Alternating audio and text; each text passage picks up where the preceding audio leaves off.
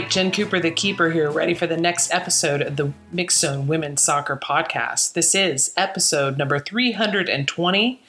That number will look to the Pacific Northwest because back in the inaugural season of NWSL in 2013, the average attendance for the Portland Thorns home games was 13,320, the highest in the league. In 2019, the last season, the last NWSL season with quote normal attendance, the Thorns averaged more than 20,000 fans per game, the first women's professional club in the world to do so for regular season play. So, of course, two Pacific Northwest chats this week. First, I spoke with Katelyn Best from Rose City Review. Katelyn got me all caught up with Portland Thorns as they head into uh, Challenge Cup 2021 kicking off next week.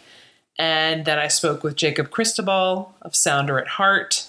Uh, the Reign, they don't play the first week, they start the second week. So we talked OL Reign for Farid Benstiti's second season, you know, player movements, etc. And in between those two chats, of course, is a Jensplainer segment. This week's segment is about how to watch the Challenge Cup. Sounds easy, should be easy. It's mostly easy uh, with just a few catches. So be sure to listen to the Jensplainer segment and be sure you are following me on Twitter at Keeper Notes and at Mixzone. And as always, there's two X's in Mixzone.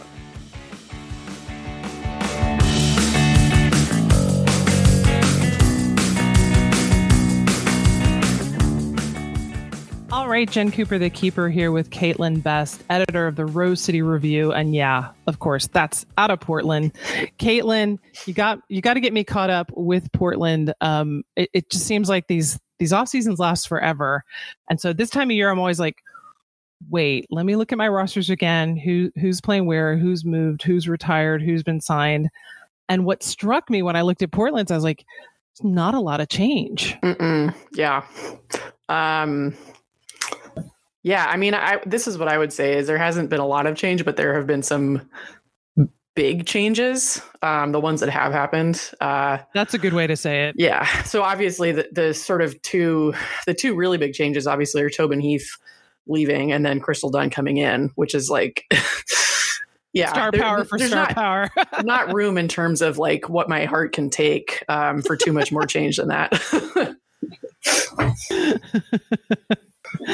well, and and the Crystal Dunn thing, it's so funny. It seems like she's been with the Thorns for a long time, right? But no, that was an off-season move, yes. and so we still haven't seen it. I know, right? Like, I, right, the, the only thing like longer, it like, it feels the like only thing longer than ago. off-season is um the pandemic, right? Right. Uh, only quarantine is longer than the, the off right. season. well, and, and, and, what's especially weird about this, you know, the Thorns play a game in just over a week as we're recording this. And that, that what's especially weird about this season for me is just that they've had this super long preseason and we have not been able to watch any of it. Right. we haven't been able to go to trainings. There's been no games um, that people have been able to attend or that they've streamed or anything. So like the season is about to happen and I am kind of just going in totally blind just with you know we've we've talked to Mark a few times we've talked to a couple players but it's it's like we're all in the dark. Um so it's even even more than usual i think it's uh it's felt like a long off season and a very abrupt start that's about to happen. Yeah yeah. And and now that you say that it's like a little over a week it's like oh my god it is. It's it is. yeah. It's april. It's april. the challenge cup kicks off in april. Yeah. Well overall what are what's your feeling you know the blindness aside from the momentum of Portland following a challenging cup, uh, you know, pun intended, last summer, but with some incredible performances, right? Yeah. And then, you know, winning the fall series, you know, falling again with, you know, Christine Sinclair breaks out with six goals. Eckerstrom has an amazing performance. Rocky Rodriguez gets her first goal. Like, mm-hmm. like we're we're seeing Portland firing on on all cylinders, right? Yep. So, so do you think they still have that momentum, or you know, what what do you think is going to happen in that? First yeah, game? I think I think yes. I think um, I obviously am based in Portland, so there's some degree of bias probably in anything I say, but I I, I think it's pretty reasonable to say that this is hands down like people are expecting this to be the top team in the league this season and um I yeah, I, I, think I mean momentum is a weird thing because who who in this world has any momentum um, at all, right? But I I think that this is going to be a really good team, um, and I think like you know we saw in the sort of two little stints of play that we got last year, we saw how deep the roster is, um, and we saw obviously what Christine Sinclair and what Lindsey Horan are still capable of. And we saw what Sophia Smith is capable of. Um, and then you have Crystal Dunn coming into the mix, and it's like, well, okay. um, like that's hard to, I, I just think top to bottom, it's, it's easily the best roster in the league. I don't think anybody else can really challenge that. Especially when you have um, very few new names. Right. Um, and that we did get to see the players that you wouldn't normally see a lot play get significant time in the fall series and challenge mm-hmm. cup you know we we got to see you know yeah there's a reason Crystal, kristen westfall was a top three pick right in the 2016 draft you know see some some really good play from um Kelli Hubly and simone mm-hmm. charley was on yep. fire and yep. you know so it's, it's like hey, there's there's a whole base there yeah. that can support the names that everybody knows, like you right. know Becky Sauerbrunn, Lindsey Horan, Rocky Rodriguez. Um, but I wonder because this roster seems to be kind of lean. You know, what happens midsummer when Sinclair goes off with Canada for the Olympics? You got the U.S. players going. Yeah, I um, thankfully um, Rocky's not Rocky's not going to the Olympics, so you'll still have you know, and right. and that's the brilliance of signing Natalia Kuikka, right? Mm-hmm, like, yep, exactly. Finland's not going Finish. to the Olympics. Yep. yeah, I, I mean, I this is this is kind of the perennial question for the Thorns, or not perennial, but every you know three and four years, um, we get the Olympics and the World Cup, and typically the Thorns have, have always had a lot of allocated players, so this is always what people are talking about. I think going into those seasons, but I honestly, the way they handled the World Cup in 2019, I was really impressed. Um, I thought that all those players sort of further down the roster that came off the bench did really well. And, uh, you know, it, it, was not the, it was not the sort of star studded, like, uh, you know, offensive powerhouse that they maybe want to be when they're at their, at their best. But, um, they gutted it out when they were down those players and and got a really solid string of results, especially for the um, you know the group of players that were on the field. Um, and then I think, like I said, during the like I said and like you said, during the Challenge Cup and during the fall series, we saw players like Kelli Hubly and um, Simone Charley. I think everybody was really impressed by um, stepping up, and and so I think that this this team, you know, even this team that we're going to have uh, when all the allocated players are are missing is if anything better than the 2019 team um, that they they played with during the World Cup. And another thing is that for these first couple games of the Challenge Cup, they're going to kind of get a dry run at that because um, the U.S. and Canada have those friendlies, and so they're going to be fielding you know right. a depleted lineup to right. start with. So I honestly. I think Mark Parsons has handled these these breaks really well in the past, and I think that they're going to be able to get through it just fine. Well, and the longer the league goes on, right, the more um, experience, yeah, you know, exactly. Fans have, coaches have, the league yeah. has. So you know, you think about the 2016 Olympics, they made the decision to just you know go dark for a month, but of course it was uh, just a 20 game season. Mm-hmm. Um, so now it's uh it's a 24 game season. They're trying to spread it out, and you know, not schedule games on FIFA breaks, you know, other than Cup so they're not going dark for for the Olympics, right? So yeah. so players might be missing um, for a slightly longer stretch relative to 2016. But mm. by the same token, you now have larger rosters. You know, you can have up to 26 players signed. So you don't necessarily have some poor training player who's right. being offered nothing other than maybe right. a bed uh, to stick around to get that two week contract, right? right? Like you've got those supplemental players that are be, can be told now like hey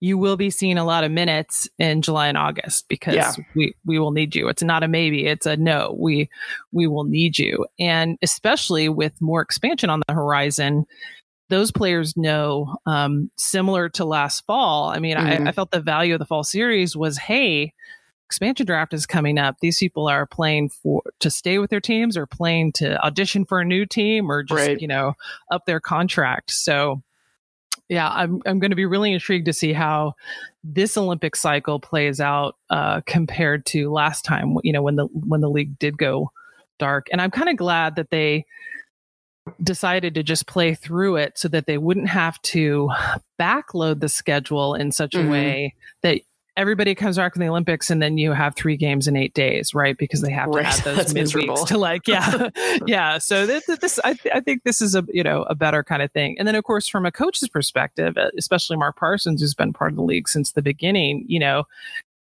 all those all those lessons learned of like this worked better than that, or mm-hmm. I don't need as many players. I mean, one of the things I heard from several coaches after Challenge Cup was um, regretting that they had taken as many players as they did to Cup, right? Because you mm. could hmm. take up to 28, but when you know that only 11 plus five are going to see the field, that's still 12 people that are getting no playing time mm-hmm. in the mm-hmm. game, right? And sure, you can rotate rosters, but you're only going to rotate so much, right? So you're stuck with uh, an extra large bench of players who are chomping at the bit to like, I want to play, or can you trade me, or maybe I should go to Europe, and now yeah. there's all this COVID thing, yeah. and yeah, you know, so it's um, that's why the Portland roster really stands out to me as here's an incredibly strong core. So maybe you just need, you know, a little bit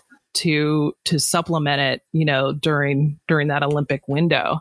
Right. And, and as I oh sorry, go ahead. No, go, no, you go ahead. I was just going to cut in and mention that um you know they're they're they're getting two uh two of their draftees um I believe gosh, I probably have this wrong. I believe Sam Coffey and Amirah Ali are coming in mid-season.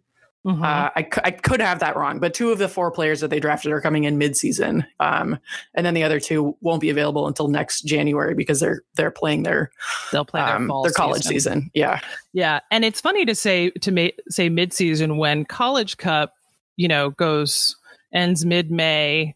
You know, so a player will be done with college and college soccer, you know, right by mid May. So even if they report June, because of how we've shifted the schedule, mm-hmm. you know, in a way, they're not getting half the season; they're getting right. potentially two thirds of the season, right, which is right, which is good too, right? Right. You know, so and that's why I love the having the Challenge Cup first, right? Like you were saying, it's it's a dry run for everybody. You get these four; they'll be intensely competitive games, but they won't count against the standings for the regular season. Yeah, and by the way, I just checked. I got it exactly wrong. The players that are coming in, the players that are coming in this spring are Yazmeen Ryan and Hannah Betfort, and then Amir Ali and Sam Coffey are not here until next year. So nice, nice. Well, I can't it. imagine what it was like for coaches, you know, prepping for the draft to figure out. Well, I like this person, but she said she's not going to do this until this year. Right? So, you know, yeah. Do I go all in for 2022, or do I, you know, like split the difference, right, trade right, right. those picks, you know. And then I think too, like um, the the trade between Portland and Houston, where Portland sent Emily Ogle and Gabby Seiler to Houston in in return for draft picks, mm. you know, might be a head scratcher to some, but with Portland having both Crystal Dunn and Lindsey Horan opting out opting out of allocation and mm-hmm. signing directly with the club, it's like, hey, there's a way to make you know budget right, there's, space there's on your roster. Right? Yeah, and I think without I think sacrificing a lot. Exactly, and I think the other thing with that move in particular is that um, I I think so. So if I had been uh, Louisville, I would have taken Gabby Seiler. So I I was assuming they'd take her too. I would. I, if I had been Louisville, we'll I would have shortly. taken. I would have taken one of the Thorns keepers and Gabby Seiler. Um, so I, am assuming that the Thorns were expecting to lose Gabby Seiler, and then when they didn't, it was like, well, we've we've planned for her to be on anyway. So um, she's you know willing to go and we're ready to let her go, so let's um, plan for the future a little bit. Um, especially again yeah. with with more expansion on the horizon, you might as well kind of trade the assets that you have. Um, you know, while you can still do it. And, and, we know how much Mark Parsons likes likes the draft and developmental players, and Yeah. like so, I'm sure he's thinking it's like, ooh, two picks for 2022. I know I Right. can get something. And and by the way, the that. Thorns that that this crop of four players that they got is really really good. They they get Oh, they, I know. they took a solid um they had a solid draft this year. It, and it was so weird covering the draft and and you know being on the on the draft desk where it was such a larger pool of players who could be taken Mhm. right like as we got closer to, to the wire some coaches would tip their hand and at least let us know who we should be preparing for you know Mhm. but um and, and players didn't even have to officially confirm until after the draft whether they were reporting spring summer or Right. next year right Right. um, but yeah, I, I like that he picked Sam Coffey. You know, Penn State has a history of just you know cranking out professionals. But Mhm. I also like you know Jasmine Ryan, like out of TCU. We've only seen one player out of TCU before, but Ryan Williams has done a great job. At, Yeah, and- North Carolina. yeah, and just just from watching her some of her college games, I think that she's she's an exciting player. I'm I'm stoked to see her play for the Thorns. Well, and let's talk a little bit more ab- about the expansion draft. Like you said, I I, I kind of thought, you know, why wouldn't an expansion team pick Gabby Seiler? Um, right. uh, and then I kind of thought at least one of the the Portland keepers would be picked Yeah. by by, by Louisville, but Yes. no, they went for the Tobin Heath rights, um, probably thinking, hey, you know this th- this way we've got something for the future to to to trade on, which meant that of course they couldn't pick Yeah. anybody else from Portland. but I was I was like, okay, I mean. Michelle Betos is a great keeper too, but I kind of thought it's like, well, I uh, you had a chance to get two keepers who were top, right? And they Yes. went with one top and one hasn't played in the league before. Uh huh. So I was like, okay. Um, so and maybe we shouldn't be surprised then that you know Britt Eckerstrom announced her, her her retirement. But I was just like, oh, such a good player. But but I think it speaks to just the challenge of being a goalkeeper, right? You Oh, don't yeah, get to yeah. get little spurts of minutes. You're No. either in or you're out. Uh, And yeah, and I- depending on what club you're at, you could be sitting on that bench a long time. Right. I mean, Portland, Portland's sort of Nadine Angerer's little goalkeeper factory. So, you know, getting to play under her and developing as much as she has in the last uh, whatever four years that she's been here. Um, Yeah.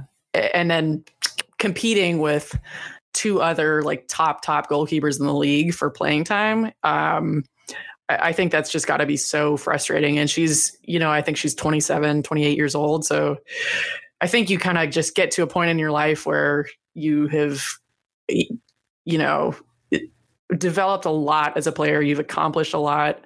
You know how good you are. Um, and you know that the the likelihood of you ever getting a starting spot in the, in the league is just pretty slim unless you get traded somewhere. Um, and then I it's think a very similar story for, for Bianca Henninger um, in, in Yeah. Houston because she retired the previous year. Because Right. and I think the kicker for her was, you know, she goes, I could play a few more years club. She goes, but I know that my window to play international soccer is over. Mm, So yeah. it's hard hard to keep motivating. And and I'm you know I'm sure Britt's thinking, hey, I, I'm never getting a look from U.S. soccer for whatever reason. So right. you know, time for I- a new life. I'm still young. Time for a new life. and I think for her also, I think she, I think she's kind of weighing because you know she could get a job elsewhere. She could go to Europe. She could wait until Right. um, Right. there, there's an additional expansion. You know, she could hang on, but I think that for her, part of it is just that she's sort of built a life here in Portland, and um, she's in a, a relationship that she's happy in. And I, I kind of think that she just thought, well, I don't really want to leave this for you know yeah, take a to be, somewhere to be else. upended. Yeah, Exactly. for something that could be worse. Yeah, and that yeah, that's the that's the challenge for for all these pro players, but especially keepers. I just you know because you don't. The, Yeah. The the coach isn't going to go. Okay, here, play ten minutes here, play Right. ten minutes there. You know. Um, so there's a new third keeper for Portland, Shelby Hogan. I mean, what can you tell us about Shelby?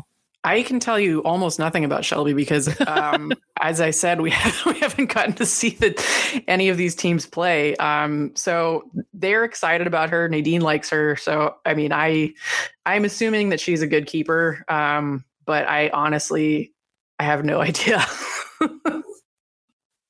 so hopefully we'll see that in maybe maybe in, in challenge cup and Yeah. you've got you've got some veterans that are still part of the crowd i mean like angela salem one of the players who has played every single season of the league. And then, of course, Meghan Klingenberg, who, who came into the league in 2014 with Houston, and then the big trade mm-hmm. uh, with Orlando expansion ended ended up sending her to Portland. You know, like maybe not the big names anymore, right? But like Salem yeah, had an excellent challenge cup and yeah the only time kling's not on the field is when a silly yellow card accumulation rule has prevented her from taking the field yeah, that's right. Yeah. Yeah, they've got some they've got some veterans. Even obviously Christine Sinclair is like the veteran, but even outside of right. the sort of allocated group, they they have a lot of veterans. They have like you said, Salem and Kling.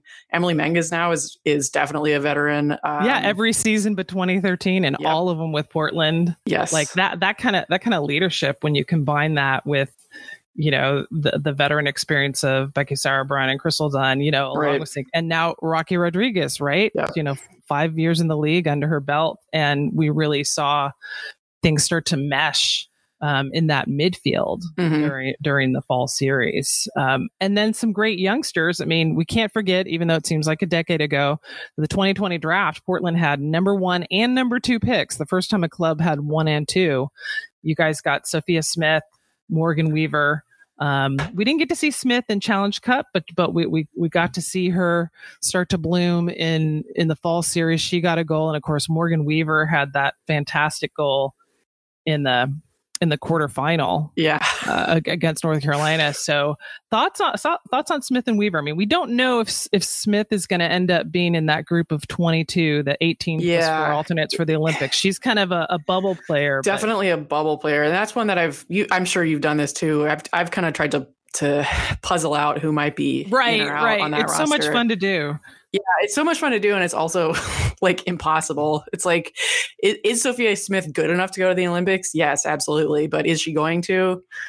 Who can say? Um, I, I I love Sophia Smith. I think she's so much fun to watch. Um, that was that was one of the you know getting to to actually physically go to a couple games during the fall series here. Um, getting to see her in person was like one of the real highlights for me. Um, and I just uh, it's a shame that we didn't get to see her more last year. Um, but I think that she is such an exciting offensive attacking presence. I think she's so smart. Um, she can dribble. She has, you know, incredible passing vision and and um, reads the game so well, and she can score goals. Um, so I think she's just she's a really exciting player, and I think everybody is going to get to know her and and be very impressed by her. Um, and then yeah, Morgan Weaver, she like you said, she scored that goal in the quarterfinal, and she um she I'm, I'm told that that's not an uncommon thing for her. She switches on in in like clutch moments, um, and I think you could kind of see during the Challenge Cup that she was she was sort of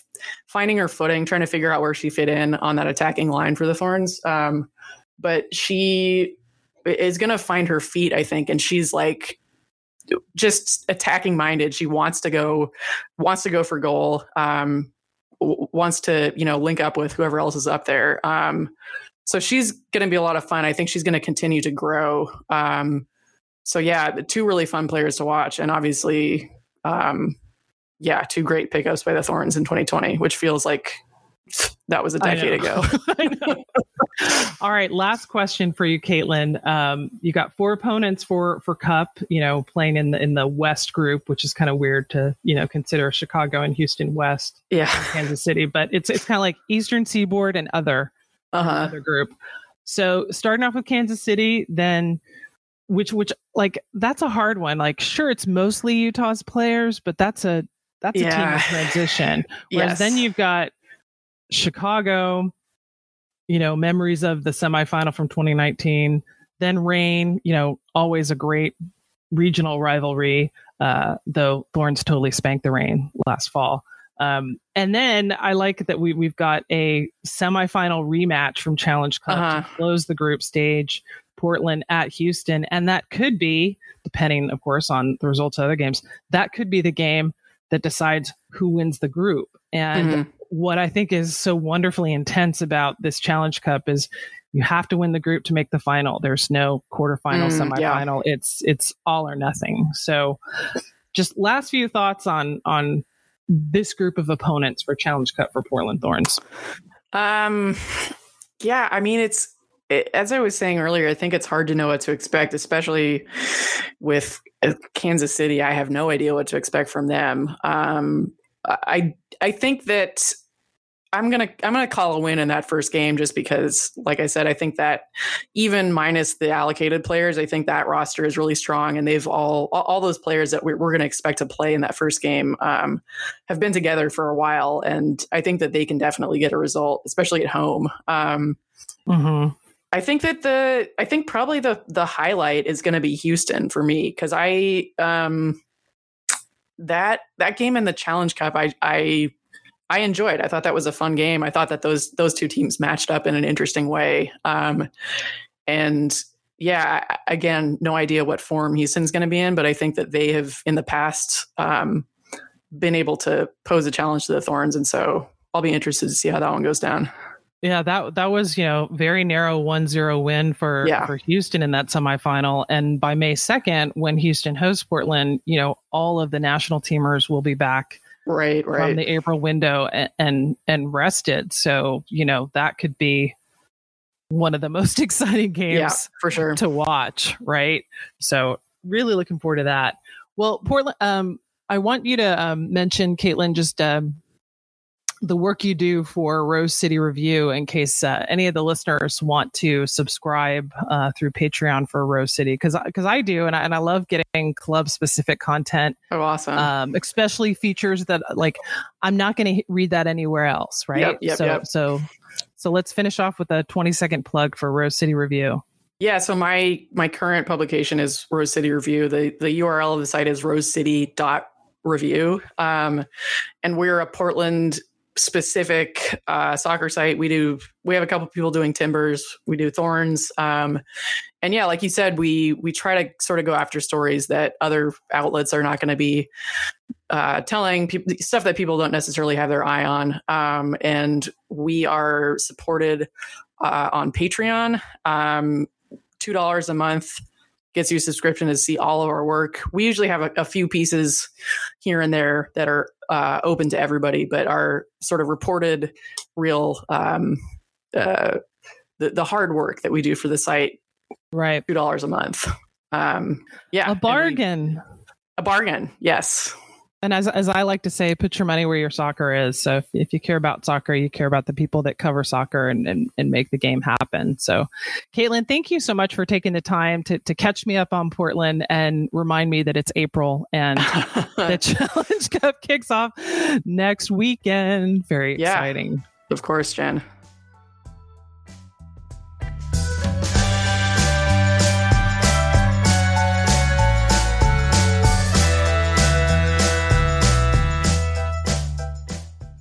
Time for a little Jensplaining. This week's topic how to watch the upcoming NWSL Challenge Cup. So, if you're in the USA, you can watch the opening game between Houston and Chicago, plus three other matches live on CBS Network, and the Cup final on May 8th will be live on CBS. All 21 matches, including those five that I just mentioned, will also stream live on Paramount Plus, the new and improved streaming service that used to be CBS All Access. Paramount Plus offers a free one week trial, and their monthly plans start at just $5.99. The service is available through your Apple TV, through Amazon Prime, Hulu, and directly at the website paramountplus.com. Now, if you're in Canada, you can watch all the games on Twitch except those four that are on CBS Network. Those four that are on CBS Network, you will have to uh, watch on CBS Network in Canada, which is available on Bell Fibe TV, Cogeco, and Eastlink. And I hope I'm saying those correctly. Um, I know it can be problematic getting CBS Sports Network in Canada, uh, but they do have the rights to those games there. So if you can't get to CBS Sports Network from Canada, I highly recommend investing in a VPN so you can watch on Twitch. And if you're not in Canada or the USA, then every single game will air live for you on Twitch. And every game should be available afterwards to watch on demand. Um, if you're in the USA, you can watch them on demand via Paramount Plus. Uh, still, all of the Challenge Cup games there are there from last summer, and every CBS aired game uh, from the fall series is still there. So lots, lots of good content to rewatch. And if you're not in the USA and you want to watch a game after it's been shown live, uh, it looks like they'll be up either on nwslsoccer.com or via Twitch. Um, I'll, I'll, know more about that probably next week. Um, hope everyone's going to watch. Should be a great tournament. And I know it might sound annoying to pick up another streaming service if you weren't already subscribed to CBS All Access, but Paramount Plus is ridiculously cheap, offers a lot of content, and you know this is the the streaming service that is going to have more and more Champions League and other soccer coverage as time goes on, including Women's Champions League. So keep that in mind.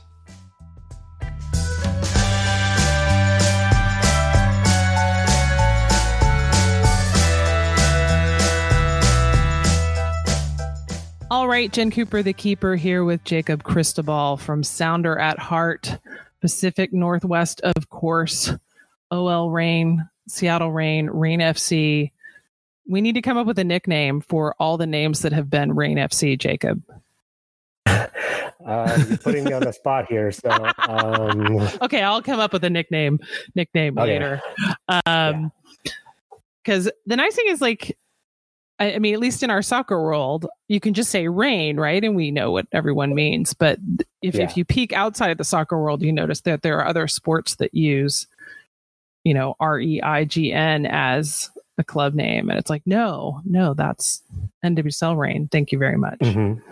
So, interesting year, I think, for the Reign. We've got second year for Farid Benstiti.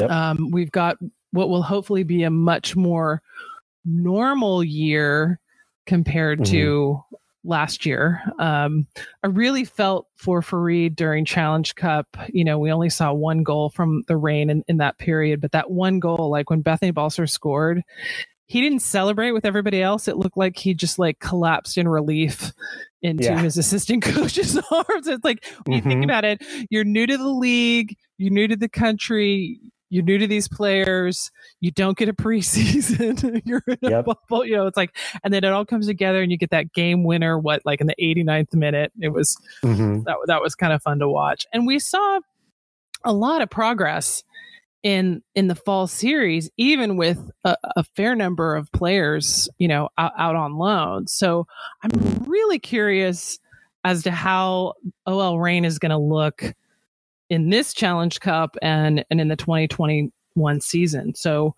general thoughts from you. I mean, of course, I know, you know, you guys haven't been able to be right on the sideline watching, going to practices, right? We're, we're still in a very COVID world. So, yeah, you know, a lot of this is just based on gut feeling. Yeah. Um, my gut feeling uh, from what we know in terms of just talking to the players that have been uh, been gracious enough to give us time to talk with them through, as they prepare for uh, this still pretty long uh, preseason training camp. Is that, yeah, everyone is just uh, very optimistic and seems like they've been able to carry over the momentum from the progress they made in the fall series and. Um, they kind of have like this quiet confidence about um, kind of like telling everybody else like don't sleep on us in terms of uh, what sort of noise they might be able to do at the Challenge Cup, and then uh, with the return of a full regular season.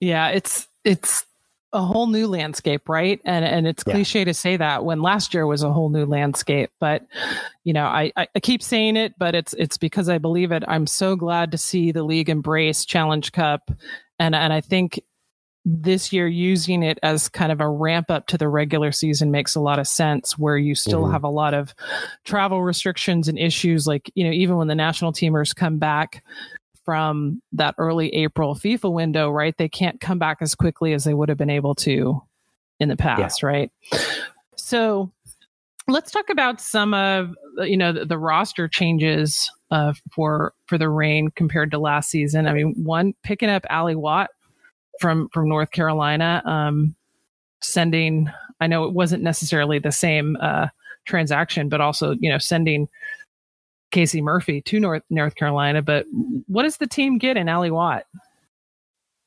Um, if everything goes well with her recovery from her ACL tear, um, which from from all accounts, and even from when when we had her on our podcast uh, about a month ago, it sounds like everything is going pretty well, and according to schedule. Um, but when she returns to the field, uh, it's probably going to be another explosive uh, forward and attacking option for them. Uh, obviously, we know Megan Rapinoe um, is on the back end of her, her career, but you know, you, so you're going to need another uh, attacking option to complement someone like Bethany Balcer, and then also Tziarra King if she continues to ascend from her very promising uh, ca- uh, rookie appearance in uh, the Challenge Cup last year.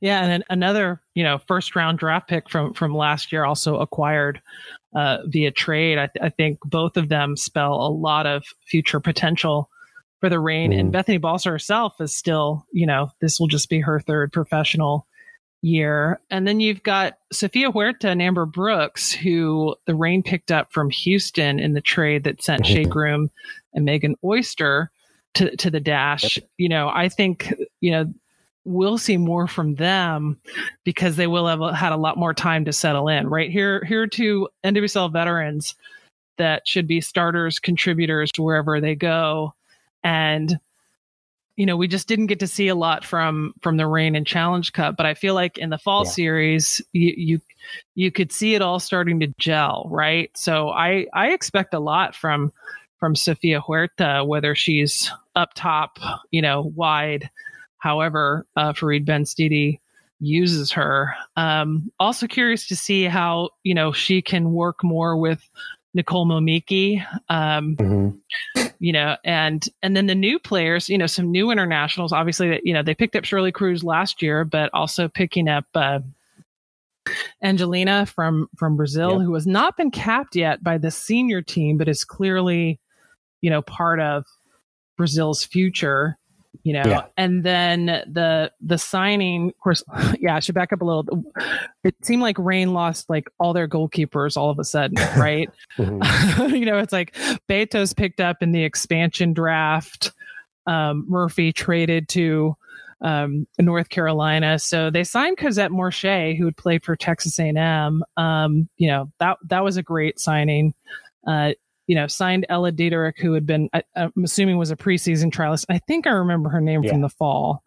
Um, mm-hmm. But then signing Karen Bardsley, which I thought was really cool. You know, Bardsley, an American whose parents are English, so she's played long time for the English national team. She even played mm-hmm. in WPS, right? So all these all these players know her, but it's a loan.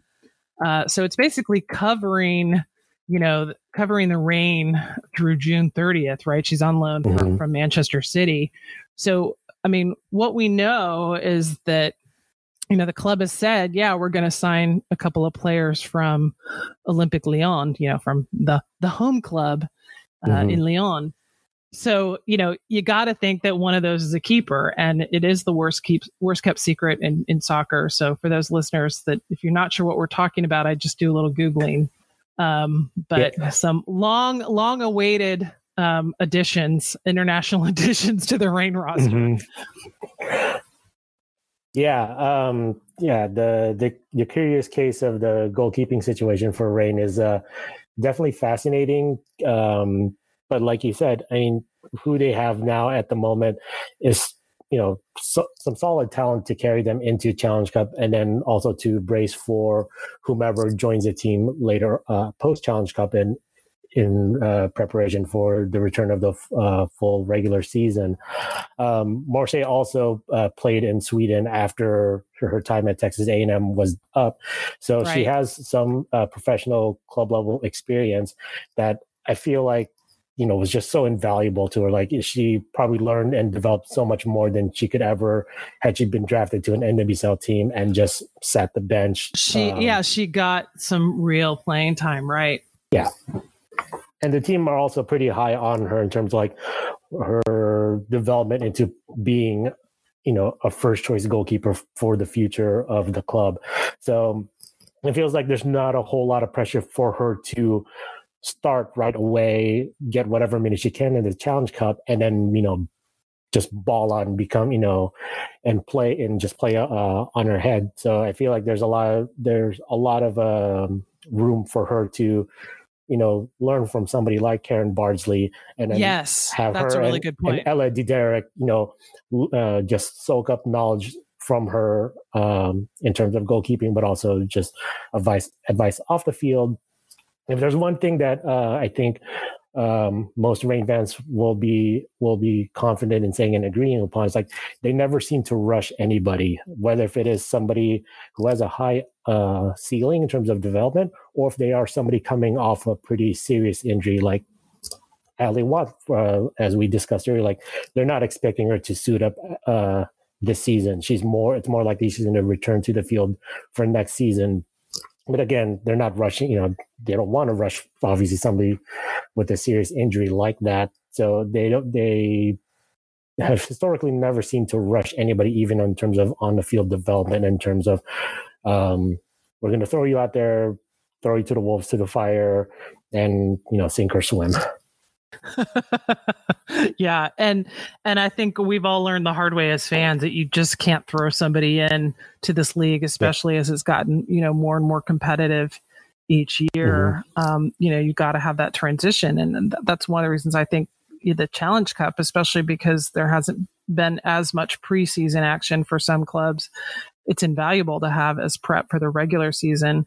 And I also look at um, all the loans from last fall and how you know that's got to help growth for a lot of players. I, I, think about Lauren Barnes, who is one of the few players who has played every season of NWSL and with the same mm-hmm. club, right? And she's still a starter. Um, yeah. She, you know, spent the fall in, in, in Sweden. Um, you know, that's got to be huge. I, I would guess that that would kind of refresh her her motivation and her love of the game, and you know, probably improve her games in ways that people wouldn't expect, right? You know, where it's like, oh, yeah. this is a veteran, but it, it's like, hey, just a different situation, different kind of playing, different maybe uh, playing against players that you maybe don't know so well, you know. And and I would think the same for Quinn, also going to Sweden, Jess Fishlock, you know, the loan playing with Reading, uh, you know, Celia getting the time with Lyon. Uh, mm-hmm. Michaela George, you know, one of your younger players, you know, I would think that experience going over to Denmark, you know, yeah. would would be huge. So it's all like, how can how can Farid Benstiti come, you know, come into the second season taking everybody's varied experience and, and put something together. So, you know, what is your sense of how the the club is gelling um, now that you know? So Farid's been in charge little over a year, right? I mean, mm-hmm. been there and kind of in charge of things. And I know it's not something you've been able to see up front necessarily, but do you feel that like he's taking the club in his direction? You know what I'm saying? That that it's like we're past the oh my gosh, I just need to get a, a, a team on the field for Challenge Cup to here's here's my vision. Yeah, um, I think for a team that has this many uh, not just league veterans, but like you said, Lauren Barnes, Jess Fishlock, Fishlock Megan Rapinoe. You know, these are all uh, Reign originals. They've been here since the first uh, season right. of play, and I feel like their uh, stature within the club, but then also players like you said, uh, Sofia Huerta and Amber Brooks, um, who have been around the league, you know, for a long time. Uh, basically, seems like they have a new uh, lease on just playing uh, just a game of soccer. They, they seem rejuvenated having uh, come uh, to the team last year. Obviously, with Amber Brooks, this is her second stint with uh, the Reign, But um, I just think for a team that has this many veterans, but also is still very much uh, going all in more with the youth movement based on some of the players that you just met, the younger players that you just mentioned. I just feel like they're all they're all in on uh, Farid's vision and program for the club in a way that, like, if there was any sort of doubt or hesitation about him, he probably wouldn't have uh, been hired in the first place, let alone, uh, you know, lasted throughout last year. How you know as as truncated as uh, you can uh, your season can be right. playing on, only playing nine games. Well, and when I look at the Reign roster, you know, not counting any of the preseason trialists, of course, who are, you know, unsigned, or Miranda Nild, who's signed but on loan, you know, mm-hmm. or Karen Bardsley, who we know her loan ends June 30th, there's still 26 signed players. Um, yeah. You know, so there's there's got to be at some point some cuts, some trades. Um, you know, it's it's it's a pretty deep roster. Of course, anybody who's on if you're on the 45 day disabled list, you wouldn't count towards a spot. So who knows where, you know, Ally Watt is, um, also mm-hmm. Kelcie Hedge, who, who got hurt right as Challenge Cup was, was beginning. Um, yeah. I mean, I look at these names and it, it's such a long list and, and they're so talented. And I'm just like, does Farid have the magic touch to to get the best chemistry out of this group, right? Like, mm-hmm. I, and and I'm so looking forward to having extended periods of soccer where we can see coaches, you know, work work work their magic because, like you mentioned, there was just you know a little short burst Mm-hmm. last summer for Challenge Cup and then just four games that were kind of spread out. And you think of the other obstacles that the club was dealing with in terms of the atmospheric conditions, um, you know, that they meant what, like, I think what there was a game that got pushed back twice, I think, or was that the Portland game? Or the, there's a lot like the Portland game got pushed back, and then it was hard to find places to practice, and mm-hmm. Just like, okay, what other obstacles can you throw at us?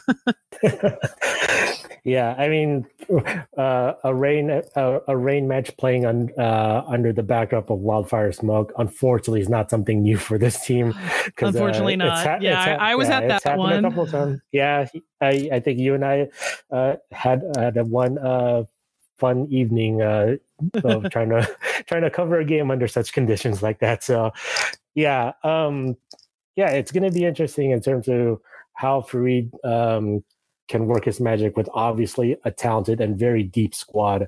And it's one thing that we've heard from some of the players where they actually like the fact that this preseason training period has been so long. I mean, they, they are getting antsy in terms of like they just want to play these competitive games against their NWSL counterparts. I mean, you know, no, no disrespect to preseason scrimmages against uh, college teams, but it's like you can only I can only imagine you can only test your skill set so far against uh, uh, scrimmages against college teams. So they are getting a little bit antsy of like, can we start Challenge Cup now? But they've also yeah. enjoyed how long this training camp has been because they said it's given them a lot more time to work on a lot of smaller things that they probably would have just breezed over under a normal training camp uh, window where it's like, okay, you gather in you know mid January, then like three weeks you you know you start your preseason tour, then here comes the season. So they are enjoying uh, um, the basically two almost three months of uh, preseason training camp, and like I remember we were all thinking like that is a very long uh, training camp window, but yeah. it seems to be yeah. that they're able to cover a lot more things that um, tactically and, and, technical stuff on the field that they probably would not have been able to um, do so under normal circumstances. So it feels like they're they're, they're going to be a lot more sharper um, with uh, the little nuances of Farid's vision and game plan. Yeah, I would think uh, for most coaches, they'd be like, "Great, I get them more time." Because yeah, I, I think mm-hmm. back to you know the early seasons of NWSL where it's only running mid-April to mid-August for the regular season with a pretty short run up, right? And and pretty compressed yeah. schedule, so you don't even have a lot of time between games to maybe tweak things, you know. And and I also look at the Reign strategy. They've done an amazing job of being able to find players who don't need uh, a P1 visa to play in the USA. So international players mm-hmm. that don't require an international slot, basically. You know, or like you know Karen Bardsley, her parents are American. Our parents are English. She's American, but you know, so she, yeah, she's played for the English national team, but she doesn't need a work permit to work here. Mm-hmm. Jess Fishlock has been here so long. you know, she's gotten a green card. There's more players like that getting a green card, but also from an Olympic perspective, you won't be losing a lot of players who have international experience. You know, mm-hmm. um, like Sofia Huerta has played for both the USA and Mexico senior national team, right? Steph Cox, mm-hmm. the unretired, amazing Steph Cox, um, you know, mm-hmm. had 89 caps with the US national team. You know, um, like we talked about with Angelina, you know, Brazilian, but she's not part of their senior team yet, right? You know, mm-hmm. Shirley Cruz, amazing resume from Shirley Cruz, Costa Rica, not going to the Olympics. You know, Wales, Jess Fishlock, not going to the Olympics. So even though mm. it's such a strong international roster, I feel like Reign has been really smart about, hey, how many people are we actually going to lose? Yeah, it's uh, it's clearly something that's been uh, at the forefront of um, how Bill Predmore is basically constructed this roster from uh, day one. Uh, it's uh, cl- it's clear that um, they're not reliant on having to have like the U.S. national team stars be the focal point of uh, their foundation, and that you can still keep the team humming along, the machine going. But of course, you know who's going to turn who's going to turn down you know the the flair and the the fun entertaining things that like Megan Rapinoe can do on, out on the field. yeah, yeah. I mean, do you ever think about like, hey, wouldn't it be nice once she's decided to retire from international play that she just plays club for a while and just, you know, gives the Reign as many minutes as possible? I know this is, you know, a little bit far fetched, but that's what I think about. Like, I feel that NWSL has evolved enough where, you know, we might get to that point where when a player retires, maybe she retires from playing for the national team, right? But mm-hmm. she still plays a few more seasons uh, with club. Yeah, um, yeah, it does feel like we we're getting close to that where there are some situations like that where some clubs can enjoy, let's you know, somebody retiring from the national team but still has plenty uh, left in the tank to do uh, one or two more full seasons with their club. Yeah, well, and just not left in the tank, but I but I think it's it's a culture shift, right? Is that because for any of the longtime national teamers, club, you know, out of necessity was an afterthought, right? That uh, mm. for the bulk of their careers, there was only the national team, right? So and there wasn't necessarily a club that could be a home, and I think we've turned that corner that. Uh, you know, not just with the age of the league, but with expansion and more you know cities clamoring to come in that you know those those players with incredible international backgrounds know that they can decide where they finish their career on a club level. You know i think of like say clint dempsey coming back uh, to the states, right? And he got to mm-hmm. pick. He really got to pick, you know, where he was going to finish his club play. Or, you know, again, Seattle, Kasey Keller going, all right, I've spent my entire club career internationally because when I started, there wasn't MLS, but now I can mm-hmm. come to my hometown and, you know, retire. So, well, last thing, Jacob, what are your thoughts on the group of opponents that the Reign are going to go up against? In the cup. So uh, as I was joking with Katelyn Best, it's not so much an East West group as as as it is an Eastern Seaboard and everyone else mm-hmm. kind of mm-hmm. grouping. And I do like that it separates Kansas City and Louisville. Not that Kansas City is truly an expansion team, but you know, moving cities once again that that, that yeah. that's a fair amount of upheaval and new coaching staff and and all that stuff. So I like that Kansas City and Louisville are are in separate groups. I like mm-hmm. that it's not the exact same groups as what we had with the fall series, where it's three groups of three teams each. Though you do yeah. have some repeating matchups. Of course, you know, why would you ever take away a Portland Thorns OL Reign matchup? Right. so so for the Reign, they kick off um their first game will be uh against Houston. They get an extra week before Challenge Cup starts because since it's two groups of five teams, everybody's got you know there's one team out on every every match day. So mm-hmm. the Reign will host Houston, then they go to Portland, uh, and then they get to host Chicago, and then wrap it up with their their last game Monday, May third. They will be at Kansas City. So thoughts on those group of opponents and that order of games? Um, my initial my gut reaction when I, when I saw the schedule was like, "Yep, that's that sounds about right for the chaotic energy that is the NWSL. uh, I mean, it's it's just going to be fun overall just to see uh, see everybody playing against each other again. Uh, obviously, their campaign starting off uh, against the defending NWSL Challenge Cup champions in Houston Dash. Um, I just don't see how Houston wouldn't be continuing along uh, with you know the performance that they did at the Challenge Cup in terms of you. We finally got to see uh, the fruits of the labor of of um, what James Clarkson has invested in terms of rebuilding that uh, rebuilding a, a, team and program from the uh, you know from where they once were. So it's that's going to be a, a nice test for OL Reign to really see okay, has everything that we were building on from last year towards the very end of the fall series carrying it over into this long training camp, how everything seems to be working so well for us. That is a, you know, as good as a test you can get in terms of, okay, let's see if it's all, if it is working, if it all can uh, uh, play out on the field as we've drawn it up and talked about it through meetings, video sessions, all that stuff. And then um, if that test if they pass that test and they get to test it against their old old familiar friends, uh, the Portland Thorns, uh, right right away. Um, I, I, think that's a nice opening slate for them to really see where are they in terms of you know implementing Farid style and vision, and then having a test going up going up against their uh, league counterparts.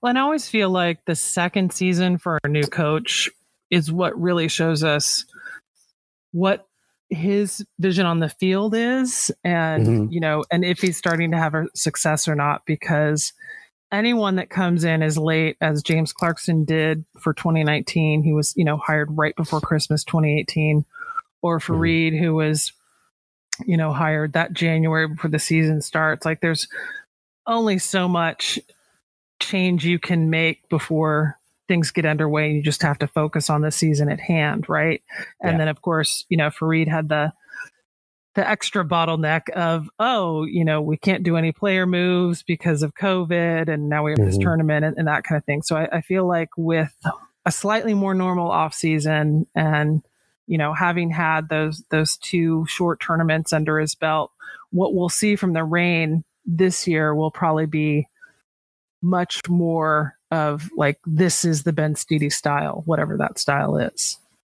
Yeah, and in, and in a way, you can look at it as like this year, while technically it is his second year at the helm. It's like this is really his first true year of coaching, and you know, seeing how, you know, his accomplished resume being put to the test against the NWSL. I mean, nine games last season is just really such a small sample size to really assess. and and not even in the same stretch of time, right? So it was yeah. like five games July and four games September October. So yeah, whole different mm-hmm. ball game, literally.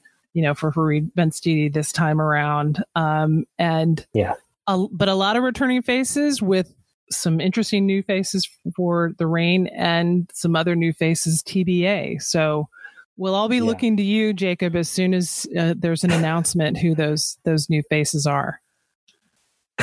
right, and as and as exciting as it is to we to hopefully see what he can do with this team, and you know under the you know what we just said, like yeah, they've only played nine games last season. Like there still is like very very little room for error in terms of like okay, you know can he afford to lose some games?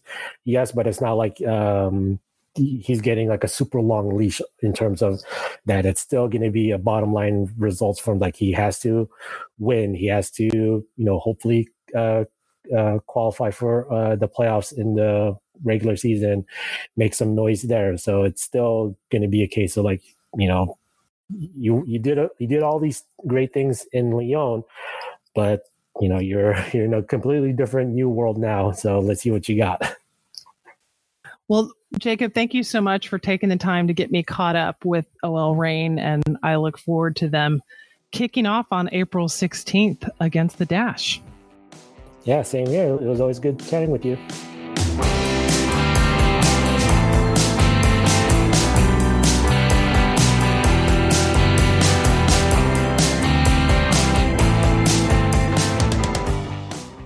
time to wrap it up with the back four.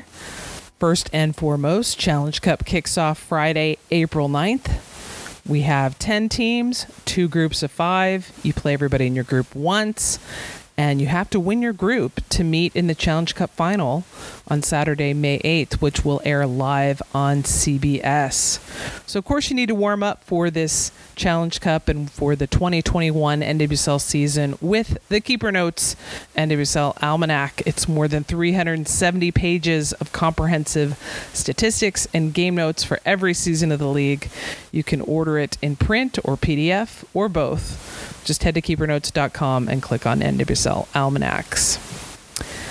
And we are about to start uh, an international window for women's soccer, meaning the international players will miss the beginning of Challenge Cup, but that means we've got games for USA, Canada, England, Sweden, Japan, France, etc.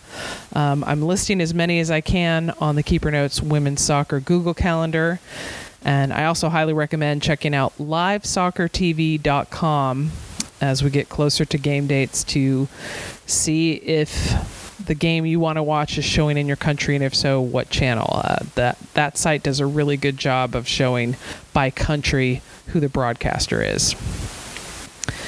And during this upcoming FIFA window, the final two teams for the women's soccer tournament at the Tokyo Olympics will be determined. We have 10 teams already set. We just need two more. And then the Olympic draw will be April 21st. On that day, FIFA will draw the 12 teams into three groups of four teams each. You can check out FIFA.com for more info. Uh, they'll probably stream that draw live. Um, and the big rule to remember is that they will organize the teams based on ranking, the rankings that'll come out right before the draw, um, so that they're drawn into pots that are pretty fair. And you cannot be in the same group with a, a team from your confederation. So USA and Canada cannot end up in the same group. Sweden, Netherlands, England, or rather Team GB, they can't be in the same group. So, like I said, check out FIFA.com for more information. And last for the back four, we now know the host cities for the Women's World Cup set for Australia and New Zealand in 2023. The full schedule of which games will be in which city is still to come, but we now know that the opening game will be played in Auckland and the final will be played in Sydney. So start saving up your pennies now for an amazing trip down under and to uh, I don't know what what Lord of the Rings reference can I make? I don't know. I, I fill in your fill in the blank your own Lord of the Rings reference for uh, traveling to New Zealand. All right, that's it for this episode of the Mixxed Zone Women's Soccer Podcast. Big thanks to Roughneck Scars and IcarusFC.com for their support of this podcast. If you need more than just a cookie cutter Nike Adidas uniform for your rec team or your kids team or whatever, check out IcarusFC.com. And also, my producer, Sean Ringrose, you should check out his podcast at anchor.fm slash Gen Orange. And that's Gen as in generation. So it's G E N Orange podcast about Houston Dynamo and also Houston Dash. So big thanks to Sean and many thanks to the Beautiful Game Network for making this podcast possible. But now she's anybody's girl.